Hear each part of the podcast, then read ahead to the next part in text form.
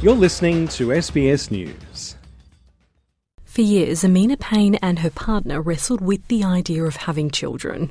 The 33 year old says the uncertainty around what kind of world the next generation will inherit is what fueled their hesitancy. Fires and, you know, increased droughts and floodings that we're hearing about, as well as economic crises, um, it's all really impacted our decision about whether we want to um, bear children of our own. Ultimately, the couple, who have been together for six years, have decided not to become parents. And they're not alone. What I've noticed with my friendship circle is that we're really planning, you know, we're really taking family planning seriously.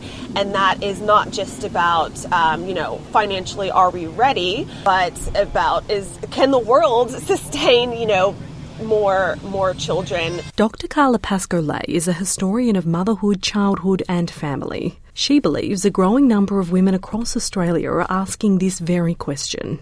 It's the reason she and a team of researchers have launched a first of its kind study into how climate change is influencing reproductive decisions. What was really interesting when we put out our call for participants on social media was that we were flooded with responses. It was as though we'd touched a nerve the Maternal Futures Project, a collaboration between the University of Tasmania, the University of Edinburgh, and Flinders University, is examining how the impacts of climate change, including Australia's recent bushfires and major floods, is shaping decisions around motherhood. The study is still underway with the findings due to be published next year. Dr. Pascoe says so far the team has conducted extensive interviews with 10 women across Australia, from capital cities to regional hubs, and from a range of different cultural backgrounds. Many of them feel uh, a deep yearning to have children and become a mother, but at the same time, they feel very unsure and ambivalent about what kind of future their potential children could have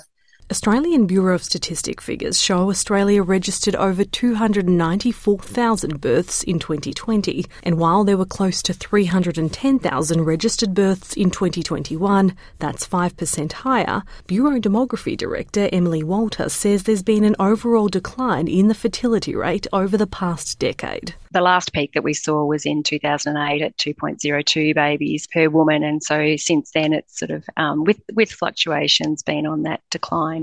Dr. Pascoe Lay is also exploring how such disasters are affecting the decisions of women who are already mothers. Our Mothering in Crisis research is finding that climate change is already affecting Australian mothers in really profound ways. As disasters increase, mothers are really spending a lot of time thinking very carefully about how they can protect their family in the 21st century that's things like where they should live and create a safe family home, how to prepare for future disasters. That study is focusing on women in the Gippsland region of Victoria an area hard hit by disasters, most notably a series of major bushfires over the past decade. Primary school teacher Jane Sultana, a mother of two teenage sons, has lived through them all and says it's affected the way she raises her children. When we go on family holidays in the summer, we make sure we don't go very far away because we don't want to be caught in bushfire activity when we're driving. And We've built our home as energy efficient as possible. We try to shop, um, reducing our impact on the environment by choosing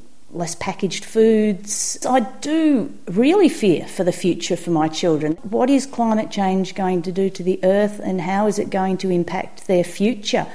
The hope is that the research will result in better support services to help families cope with the climate crisis. Abby O'Brien, SBS News.